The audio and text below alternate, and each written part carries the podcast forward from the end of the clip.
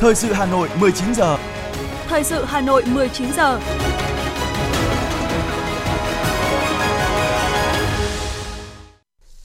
Xin kính chào quý vị và các bạn. Mời quý vị và các bạn đến với chương trình Thời sự mừng xuân mới của Đài Phát thanh Truyền hình Hà Nội. Thưa quý vị và các bạn, hôm nay 24 tháng 1 năm 2023, tức ngày mùng 3 Tết Quý Mão, người dân thủ đô tiếp tục vui xuân trong không khí hân hoan vì đã trải qua một năm nhiều khó khăn biến động nhưng đầy tự hào với những kết quả trên các lĩnh vực chính trị, kinh tế, xã hội. Những kết quả đó có được phần lớn là nhờ sự đổi mới phương thức lãnh đạo của các cấp ủy đảng, chính quyền và hệ thống chính trị thành phố. Đây cũng là nội dung được đề cập đến trong phần mở đầu của chương trình thời sự tối nay. Thưa quý vị và các bạn, câu nói dân gian mùng 1 Tết cha, mùng 2 Tết mẹ, mùng 3 Tết thầy đã trở nên quen thuộc đối với mỗi người dân Việt Nam mỗi khi Tết đến xuân về. Nó gợi nhắc đến truyền thống uống nước nhớ nguồn tôn sư trọng đạo tốt đẹp của dân tộc ta. Và hôm nay mùng 3 Tết thì thăm thầy thể hiện truyền thống tôn sư trọng đạo với ý nghĩa bán tự vi sư, nhất tự vi sư, một chữ cũng là thầy, nửa chữ cũng là thầy. Đây là ngày để người Việt bày tỏ sự biết ơn đến thầy cô, ăn quả nhớ kẻ trồng cây. Câu nói đó cũng ngụ ý người thầy được tôn kính ngang với cha mẹ, điều đặc biệt mà ít có dân tộc nào có được, đã trở thành nét đẹp văn hóa của người Việt Nam. Đầu xuân nghe hội chống quân, âm thanh rộn rã vang lên ở nhiều vùng quê Bắc Bộ. Và xuân này, mời quý vị và các bạn đến với những làn điệu chống quân ra diết của xã Khánh Hà, huyện Thường Tín. Sau đây là nội dung chi tiết. Thưa quý vị và các bạn, năm vừa qua, Hà Nội tiếp tục đổi mới phương thức lãnh đạo của các cấp ủy Đảng, chính quyền và hệ thống chính trị thành phố, chú trọng đổi mới, nâng cao chất lượng đội ngũ đảng viên. Đây được bình chọn là một trong 10 sự kiện nổi bật của Hà Nội trong năm 2022. Tại nghị quyết đại hội đại biểu lần thứ 17 nhiệm kỳ 2020-2025, Đảng bộ thành phố Hà Nội, một trong năm bài học kinh nghiệm được xác định là coi trọng đổi mới tư duy, phương thức lãnh đạo của các cấp ủy. Cụ thể tinh thần này, Thành ủy khóa 17 đã ban hành chương trình số 01 ngày 17 tháng 3 năm 2021 về tăng cường công tác xây dựng chỉnh đốn Đảng, xây dựng Đảng bộ và hệ thống chính trị thành phố trong sạch vững mạnh, đẩy mạnh cải cách hành chính giai đoạn 2021-2025, trong đó chỉ rõ mục tiêu tiếp tục đổi mới phương thức lãnh đạo của các cấp ủy Đảng. Trên cơ sở đó, trong năm qua, Thành ủy Hà Nội đã nghiên cứu đổi mới mạnh mẽ việc ban hành nghị quyết, chỉ ban hành nghị quyết mới có tính chuyên đề và khi thực sự cần thiết. Nổi bật là Thành ủy đã ban hành hai nghị quyết chuyên đề về công tác cán bộ và công nghiệp văn hóa, đồng thời tập trung lãnh đạo chỉ đạo thực hiện quy trình thủ tục triển khai dự án đầu tư xây dựng đường vành đai 4 vùng thủ đô Hà Nội – đề án cải tạo xây dựng lại chung cư cũ, lập quy hoạch phát triển thành phố giai đoạn 2021-2030, tầm nhìn 2050. Tại các cấp ủy địa phương, đổi mới phương thức lãnh đạo cũng được coi là nhiệm vụ giải pháp hàng đầu. Ở cấp quận, hầu hết quy trình điều hành chung của quận ủy, ủy ban nhân dân quận, đảng ủy, ủy ban nhân dân phường và quy trình nội bộ của các phòng ban đơn vị được kiểm soát chặt chẽ, thường xuyên và đánh giá định kỳ. Nhờ đổi mới phương thức lãnh đạo, thành ủy và các cấp ủy đảng đã thích ứng kịp thời trước mọi hoàn cảnh, đặc biệt là đại dịch COVID-19 vừa qua. Không chỉ kiểm soát hiệu quả dịch bệnh mà còn duy trì tăng trưởng kinh tế dương trong năm 2021, tăng tốc ngay từ đầu năm 2022 và đạt kết quả ấn tượng. Bí thư Thành ủy Đinh Tiến Dũng đánh giá. Cùng chung với quyết tâm và nỗ lực của Thành ủy, sự sáng tạo trong chỉ đạo, điều hành của Hội đồng Nhân dân, Ủy ban dân thành phố, với chủ đề năm kỷ cương, trách nhiệm, hành động, sáng tạo và phát triển. Các cấp ủy, chính quyền, cộng đồng doanh nghiệp và sự ủng hộ của nhân dân thủ đô được sự quan tâm chỉ đạo của Bộ Chính trị, Ban Bí thư, Chính phủ, Quốc hội, sự phối hợp chặt chẽ của các ban, bộ, ngành trung ương và các tỉnh, thành phố. Kế thừa và phát huy những kết quả đã đạt được trước đây, năm 2022, chúng ta đã kiểm soát tốt được dịch bệnh COVID-19, kinh tế phục hồi phát triển nhanh và đạt nhiều kết quả tích cực. Các cấp ủy đảng, chính quyền và hệ thống chính trị phát huy tinh thần đoàn kết, tiếp tục đổi mới phương thức lãnh đạo theo hướng khoa học, dân chủ, sâu sát thực tiễn với tinh thần kỳ cương, trách nhiệm, hành động, sáng tạo, phát triển trong lãnh đạo chỉ đạo thực hiện các nhiệm vụ chính trị của thành phố. Thành ủy bổ sung và ban hành quy chế làm việc của Ban chấp hành, Ban thường vụ Thành ủy, Thường trực Thành ủy khóa 17, phân công phân cấp theo hướng rõ người, rõ việc, rõ trách nhiệm, chỉ đạo giải quyết những vấn đề khó khăn vướng mắc, những nhiệm vụ trọng tâm chiến lược của thủ đô. Sau khi được Hội đồng Nhân dân thành phố thông qua, thành phố Hà Nội đã triển khai đề án phân cấp quản lý nhà nước, ủy quyền trên địa bàn thành phố Hà Nội và nghị quyết về phân cấp quản lý nhà nước một số lĩnh vực kinh tế xã hội trên địa bàn thành phố. Trong đó, nội dung trọng tâm của đề án là xây dựng mục tiêu, nguyên tắc về phân cấp ủy quyền, phân cấp ủy quyền đối với 634 thủ tục hành chính, đạt 35,5% thủ tục hành chính cấp thành phố và cấp huyện, 41,65% thủ tục hành chính cấp thành phố. Phó Chủ tịch Ủy ban nhân dân thành phố Hà Minh Hải cho biết. Với tinh thần tiếp tục đẩy mạnh cải cách hành chính gắn với quan điểm và phương châm đảm bảo việc nào cấp nào sát thực tế hơn, giải quyết kịp thời và phục vụ tốt hơn các yêu cầu của tổ chức và nhân dân thì giao cho cấp đó thực hiện. Theo tinh thần của nghị quyết Đại hội Đảng bộ thành phố lần thứ 17, nghị quyết 04 của chính phủ và với sự chỉ đạo sâu sát quyết liệt hiệu quả của ban chỉ đạo xây dựng đề án phân cấp ủy quyền của thành ủy, Ủy ban nhân dân thành phố đã chỉ đạo các đơn vị ra soát tổng thể và toàn diện các lĩnh vực công tác của thành phố với 1.751 nhiệm vụ về quản lý nhà nước, 1.884 thủ tục hành chính để xây dựng đề án trình Hội đồng thành phố thông qua tại kỳ họp tháng 9 năm 2022. Trong đó đã phân cấp hơn 700 thủ tục hành chính. Ủy ban thành phố cũng đã tiếp tục đẩy mạnh ứng dụng công nghệ thông tin, chuyển đổi số, chỉ đạo hoàn thành nâng cấp đưa vào ứng dụng vận hành các phần mềm phục vụ đổi mới công tác quản lý điều hành như hệ thống quản lý các cuộc họp, hệ thống quản lý văn bản và điều hành tập trung, hệ thống thông tin báo cáo, hệ thống theo dõi, giải quyết kiến nghị cử tri, phần mềm giải quyết đơn thư khiếu nại tố cáo và kênh tiếp nhận phản ánh kiến nghị của nhân dân. Để tăng cường hiệu quả hoạt động công tác xây dựng Đảng và hệ thống chính trị, trong năm qua, thành phố đã chú trọng đổi mới, nâng cao chất lượng đội ngũ đảng viên, gắn với đẩy mạnh toàn diện công tác xây dựng chỉnh đốn Đảng, công tác lãnh đạo chỉ đạo phòng chống tham nhũng tiêu cực được Thành ủy, Ban Thường vụ Thành ủy triển khai tập trung bài bản. Năm 2023, các cấp ủy Đảng tiếp tục triển khai đồng bộ các nội dung đổi mới phương thức lãnh đạo, phát huy cao hơn nữa vai trò trách nhiệm của từng cá nhân, nhất là người đứng đầu, khuyến khích tinh thần đổi mới, sáng tạo, dám nghĩ, dám làm, dám chịu trách nhiệm từ khâu tham mưu đến triển khai tổ chức thực hiện, khơi dậy khát vọng vươn lên, khát vọng phát triển trong toàn đảng bộ và trong nhân dân. Mời quý vị và các bạn nghe tiếp phần tin. Thưa quý vị và các bạn, Ủy ban nhân dân thành phố Hà Nội đã ban hành chương trình công tác của Ủy ban nhân dân thành phố năm 2023.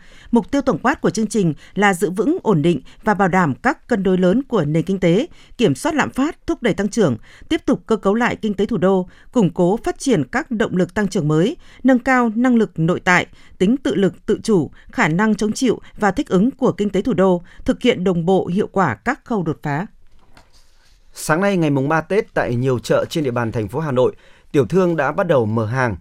Mặt hàng được bày bán nhiều, chủ yếu là hoa quả phục vụ cho việc cúng lễ đầu năm mới, rau xanh, thịt cá. Giá các mặt hàng này tương đương với thời điểm trước Tết Nguyên đán. Người dân đi mua sắm cũng thưa thớt do hàng hóa thực phẩm đã được mua trữ từ trước Tết. Ngay từ ngày mùng 2 Tết cũng đã có một số trung tâm thương mại, siêu thị và cửa hàng tiện lợi mở cửa bán hàng trở lại. Theo vụ thị trường trong nước Bộ Công Thương, giá các mặt hàng các siêu thị nhìn chung ổn định so với trước Tết.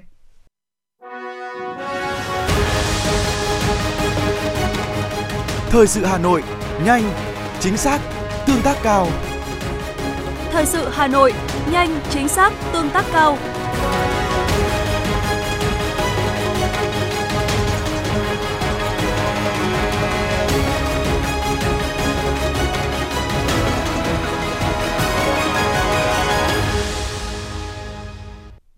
Thưa quý vị và các bạn, mùng 1 Tết cha, mùng 2 Tết mẹ, mùng 3 Tết thầy, câu nói dân gian ấy đã đi sâu vào tiềm thức của mỗi người dân Việt Nam mỗi khi Tết đến xuân về. Đây cũng là lời nhắc nhở mọi người nhớ về truyền thống uống nước nhớ nguồn, tôn sư trọng đạo của dân tộc. Theo quan niệm của người Việt, ngày Tết là những ngày đầu tiên của năm mới, ngày những người đi xa trở về nhà, quây quần bên mâm cơm, ôn lại chuyện năm cũ và hướng tới những điều tốt đẹp hơn – ba ngày Tết là dịp thiêng liêng nhất. Chính vì thế ba ngày này đều dành cho những người quan trọng nhất trong cuộc đời chúng ta.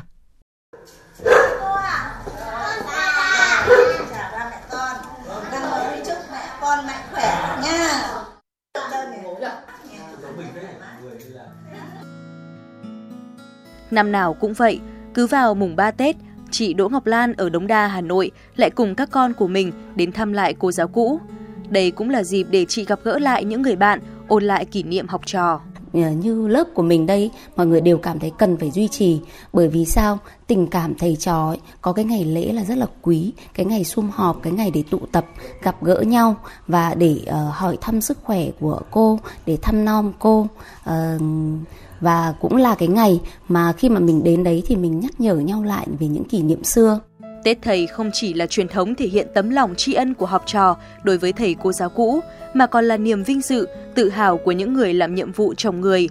Với những người thầy cô giáo chân chính, cho dù đã nghỉ hưu thì vào ngày này vẫn có nhiều thế hệ học trò cũ tới thăm và với họ đó là niềm vui, hạnh phúc không gì sánh được. Cô trò phấn khởi khi nghe kể những thành công của trò và ôn lại những năm tháng kỷ niệm xưa. Cô giáo Nguyễn Thị Phó, giáo viên về hưu trường Trung học phổ thông Chu Văn An chia sẻ cha mẹ của học sinh, của học trò thì sinh dưỡng và ừ, nuôi khôn lớn. Nhưng thầy cô là người mà chắp cánh ước mơ cho người học sinh. Thế cho nên rằng là đây là một cái nét đẹp truyền thống về văn hóa, về đạo đức, đạo lý của người học trò đối với các thầy, các cô ừ, từ ngàn đời còn với cô giáo Nguyễn Thị Hải Hà, giáo viên trường Trung học cơ sở Trương Vương, vào những ngày đầu xuân, căn nhà nhỏ của cô lại rộn rã tiếng cười nói. Cô trò cùng quây quần bê ly trà nóng, hỏi thăm nhau về một năm đã qua. Cô hỏi trò chuyện học hành, sức khỏe, bạn bè. Trò chúc cô một năm mới với nhiều sức khỏe, vững tay chèo lái con thuyền tri thức. Tất cả làm nên một không gian thật đầm ấm. Trong cái dịp Tết đến xuân về thế này được gặp lại những học sinh của mình đã từng dạy dỗ. Đấy là niềm hạnh phúc của những người làm thầy như tôi. À, đặc biệt là được nhận những cái tấm thiệp mà do chính tay các em làm. Thì à, tôi hiểu được rằng đấy là cái tấm lòng của các em dành cho mình. Và bản thân tôi nghĩ rằng mình sẽ phải uh, tiếp tục uh, dạy dỗ những thế hệ uh, tiếp theo uh, để sao cho các em có thể uh, duy trì được cái nét đẹp truyền thống này. Theo quan điểm của một số người, hiện nay Tết Thầy đã có nhiều thay đổi, có vẻ như đang bị thương mại hóa. Mùng 3 Tết Thầy đã dần phai nhạt trong tâm thức người Việt, đặc biệt là thế hệ trẻ. Thay vì đến nhà chúc Tết thầy cô, nhiều học trò có thể nhắn tin chúc mừng hay Tết Thầy là dịp để phụ huynh tranh thủ quả cáp, phong bì. Nhưng nhiều ý kiến cho rằng đó chỉ là trường hợp cá biệt. Đa số học sinh đến chúc thầy cô nhân dịp đầu năm mới đều với cả tấm lòng trân trọng và sự biết ơn sâu sắc nhất – Nguyễn Quang Minh, sinh viên trường Đại học Bách khoa Hà Nội chia sẻ, ngày Tết đến thăm thầy cô có ý nghĩa rất thiêng liêng. Là ngày Tết thầy là những con người à, làm công việc chồng người có ý nghĩa như là cha mẹ của mình nên à, rất là quan trọng đối với em và bản thân những người bạn của em đã từng học ở mái trường Cao Bá Quát nói riêng và mọi người học ừ, đang tuổi học sinh như em nói chung ạ. Nếu công cha như núi Thái Sơn, nghĩa mẹ như nước trong nguồn chảy ra, thì đằng sau sự thành công của mỗi con người luôn là bóng dáng của người thầy. Song hành cùng đấng sinh thành, người thầy như người lái đò, chèo lái con thuyền tri thức, vun đắp tâm hồn mỗi con người. Là một dân tộc đề cao tinh thần hiếu học, truyền thống tôn sư trọng đạo, cầu nhất tự vi sư, bán tự vi sư đã in đậm trong tâm trí người Việt, nhắc nhở con người không quên công lao người thầy. Bởi vậy, dù bận rộn đến mấy thì Tết Thầy vẫn được các thế hệ học trò lưu giữ để tỏ lòng tri ân người có công khai tâm cho con người bằng tri thức, bằng chữ.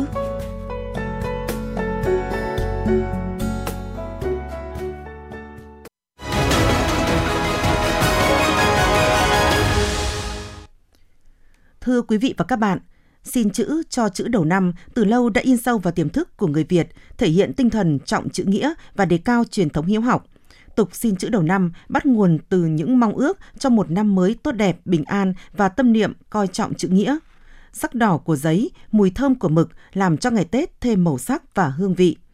Từ xa xưa, việc xin chữ đầu năm treo trong nhà đã là một việc làm quan trọng của mỗi gia đình và đến tận bây giờ người Việt vẫn giữ phong tục ấy. Thành ý tốt từ cả người cho và người nhận chữ đã làm nên một phong tục đẹp trong ngày Tết cổ truyền Việt Nam. Hàng năm, cứ vào dịp này, tại không gian Hồ Văn, Văn Miếu Quốc Tử Giám lại tái hiện hình ảnh của làng sĩ tử để mọi người cùng hòa mình vào không gian văn hóa đậm đà bản sắc dân tộc. Người xin chữ luôn tâm niệm cái chữ sẽ mang đến cho họ may mắn, ứng với những điều mong ước thành tâm.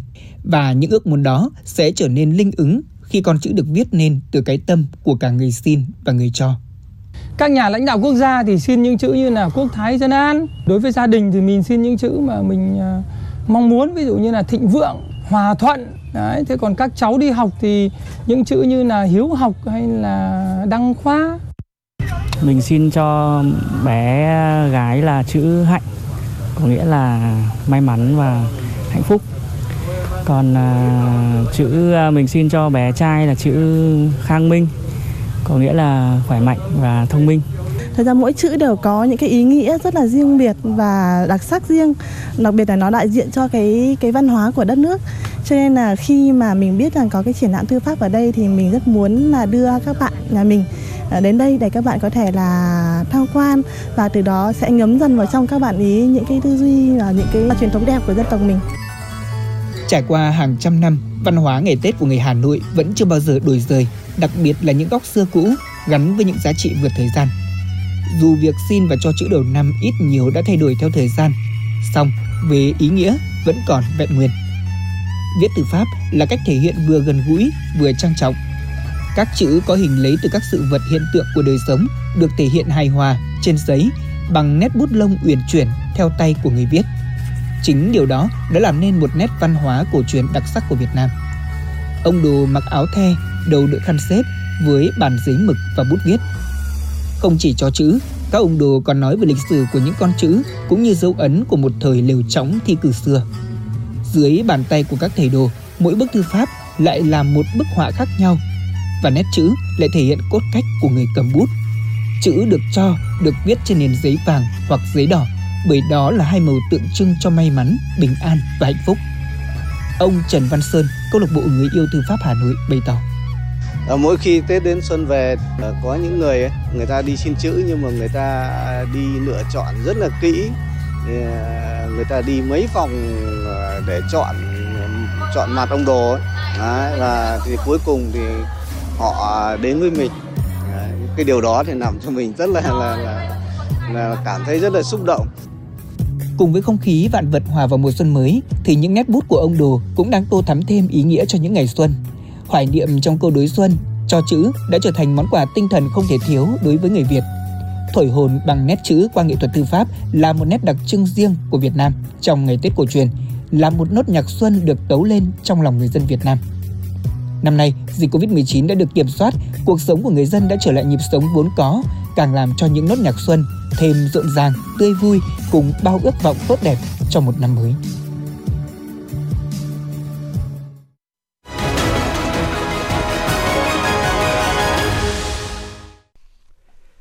Thưa quý vị và các bạn, từ lâu xã Khánh Hà, huyện Thường Tín được biết tới là nơi có địa hình thơ mộng với sông Nhuệ và sông Tô Lịch tựa giải lụa mềm chảy qua. Đặc biệt nơi đây còn nổi tiếng bởi những làn điệu chống quân ra diết mỗi độ xuân về. Lề lối hát chống quân ở Khánh Hà đặc biệt hơn nhiều vùng miền khác ở chỗ, kép hát luôn tuân thủ chặt ở các chặng hát. Đó là chặng chào hỏi mở đầu, chặng đối đáp tâm tình, chặng hát then xã biệt. Đến giờ, người dân Khánh Hà vẫn truyền tai nhau rằng điệu hát đặc sắc của vùng có từ thời vua Lê Lợi. Và với họ, hát chống quân đã trở thành một nét văn hóa đẹp trong ngày Tết cổ truyền, là chất keo kết nối tình làng nghĩa xóm. Chia sẻ về điệu hát chống quân, nghệ nhân ưu tú Nguyễn Thị Điệp, xã Khánh Hà, huyện Thường Tín nói: Khi hát phải hát phải chọn được người hát hay để làm một người đứng đầu. Bên Nam cũng thế, phải có một người là vận được những cái bài những cái câu thơ và những cái bài ừ, thơ phải dí dỏm để xui một người bên nữ bên nam hát để hát trả lời nhau. Thế đến 2018 đến nay thì chúng tôi đã dạy được đến giờ là 20 lớp cho các từng lớp. Còn những làn điệu hát là chúng tôi đã nhặt được, đã truyền đã lưu lại được là hơn 200 làn điệu hát trung quân của xã Khánh Hà để lưu truyền bảo tồn truyền thống của cha ông chúng tôi mãi mãi để truyền lại cho các con các cháu kế cận về sau này không bị mai một. Vào những ngày xuân khi làng mở hội, người ta thường tổ chức hát chống quân.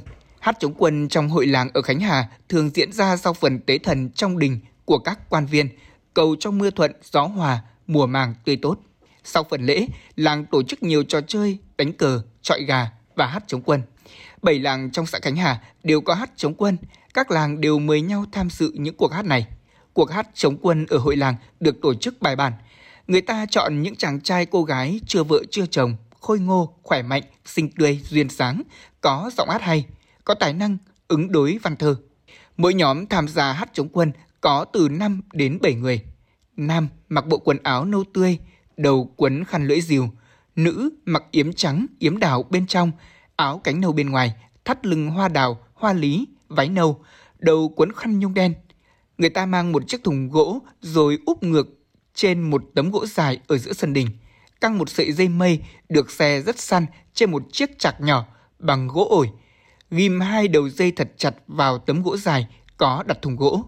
Khi hát, mỗi bên nam, bên nữ cất lên một câu hát thì gõ vào dây mây điểm nhịp. Dây mây tác động vào thùng gỗ tạo ra những tiếng thùng thình, âm vang cả một vùng không gian rộng khắp sân đình. Tuy có một thời kỳ bị mai một, tưởng như rơi vào quên lãng, nhưng nhờ có câu lạc bộ hát chống quân Khánh Hà nên loại hình nghệ thuật này vẫn được duy trì và ngày càng được nhiều người biết đến. Đặc biệt, lớp trẻ cũng gắn bó với bộ môn nghệ thuật này hơn. Đã có rất nhiều ca nương nhí sinh hoạt tại câu lạc bộ hát chống quân Khánh Hà. Tham gia sinh hoạt câu lạc bộ, các ca nương nhí rất hào hứng vì được biết thêm một loại hình nghệ thuật văn hóa truyền thống. Đồng thời, thông qua lời ca tiếng hát của mình, các ca nương nhí được biết hơn, hiểu hơn về đời sống văn hóa của cha ông. Cháu Nguyễn Thị Thùy Linh, xã Khánh Hà, huyện Thường Tín cho biết. Con đã tham gia câu lạc bộ học hát chống quân được hơn 2 năm rồi. Lúc đấy là con vẫn còn nhỏ nhưng ông con là nghệ nhân dạy học hát chống quân. Thường con thường được nghe ông con hát những làn điệu này con cảm thấy rất là cuốn hút nên đã tham gia vào câu lạc bộ để học hát ạ. Lúc đầu học thì cháu cảm thấy rất là khó nhưng mà dần dần về sau ờ, uh, các ông bà dạy rất là tỉ mỉ nên cháu đã không còn cảm thấy khó nữa và còn cảm thấy rất là hay hơn. Uh, ngoài việc học hát ra thì cháu cảm thấy đây còn là một việc để giải tỏa căng thẳng và rất là thoải mái ạ. Có thể nói, lời ca trong hát chống quân Khánh Hà có những nội dung chung với nhiều nội dung hát chống quân ở các địa phương. Nhưng có những nội dung cũng rất riêng nói về làng quê tươi đẹp của vùng đất này – Âm nhạc trong chống quân Khánh Hà có những nét tương đồng với chống quân ở nơi khác, song lại cũng có những nét đặc trưng riêng, biểu hiện của sự thống nhất trong đa dạng nghệ thuật của hát chống quân.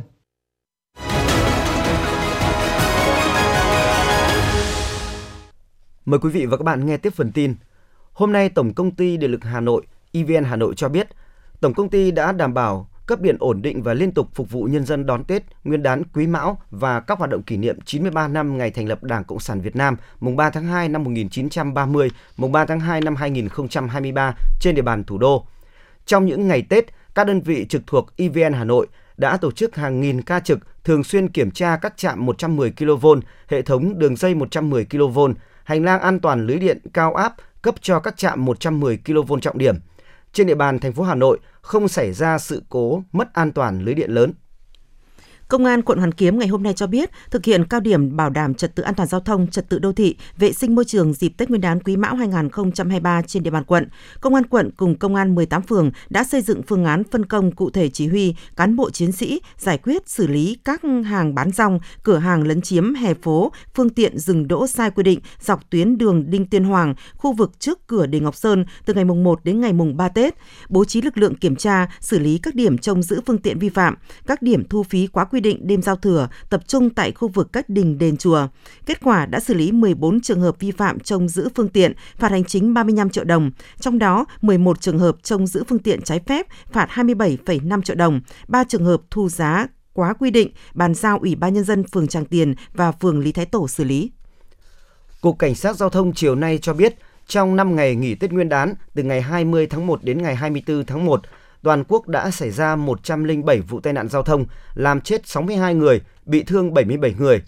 Riêng ngày mùng 3 Tết, ngày 24 tháng 1, toàn quốc xảy ra 25 vụ tai nạn giao thông, làm chết 14 người và bị thương 16 người.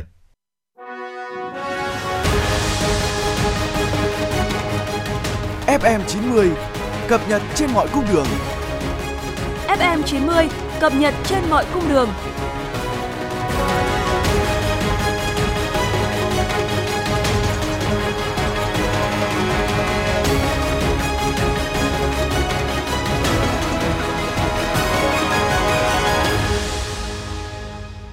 Xin chuyển sang phần tin thế giới. Ngày hôm nay, Ngoại trưởng Phần Lan Havisko nhấn mạnh nước này phải cân nhắc việc gia nhập Tổ chức Hiệp ước Bắc Đại Tây Dương mà không có Thụy Điển sau khi Thổ Nhĩ Kỳ cho biết họ sẽ không ủng hộ Thụy Điển gia nhập liên minh quân sự này do vụ đốt bản sao Kinh Koran ở Stockholm.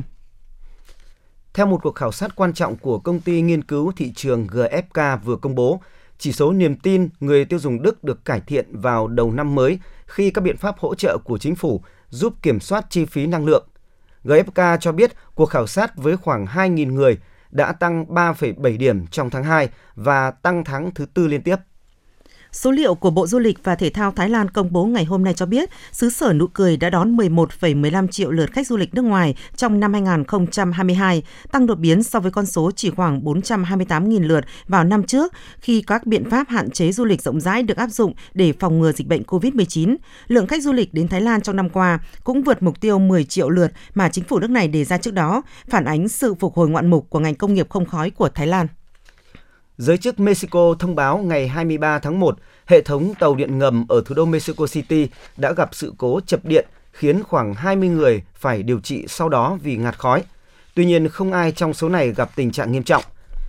Trong những tuần gần đây, một loạt sự cố đã xảy ra trong hệ thống tàu điện ngầm tại thủ đô Mexico khiến nhiều người hoài nghi về độ an toàn của hệ thống giao thông công cộng này.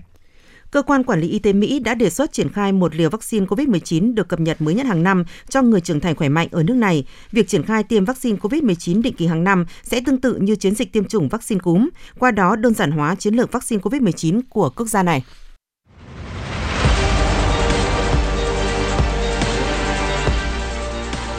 Bản tin thể thao Bản tin thể thao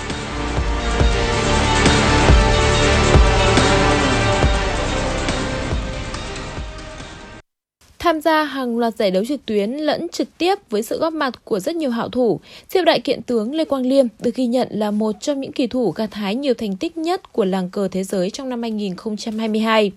Kỳ thủ số 1 Việt Nam lọt đến bán kết Charity Cup hồi tháng 3 rồi giành ngôi Á quân tại trạng chính Oslo Esports Cup diễn ra vào tháng 4. Về nhì tại Brazil Chess Master, Lê Quang Liêm tiếp tục góp mặt tại Tour Finals, danh giá dành cho 8 kỳ thủ xuất sắc nhất thế giới và là người duy nhất có điểm trước vua cờ Magnus Carlsen để kết thúc ở vị trí thứ tư chung cuộc. Tháng 7, Lê Quang Liêm xuất sắc lên ngôi tại giải cờ vua Bian Grandmaster 2022 sau khi tranh tài ở cả 3 nội dung với tổng số 28 ván đấu, bỏ ra người về nhì là Andrei Esipenko đến 3 điểm. Không chỉ lần đầu tiên chen chân vào top 20 thế giới theo bảng xếp hạng của FIDE, Lê Quang Liêm khi về nước tham gia tranh tài tại SEA Games 31 trong màu áo tuyển Việt Nam cũng đã giành được hai huy chương vàng ở các nội dung đồng đội cờ nhanh và cờ chớp, góp phần giúp cờ vua Việt Nam giành ngôi nhất toàn đoàn với tổng cộng 7 huy chương vàng.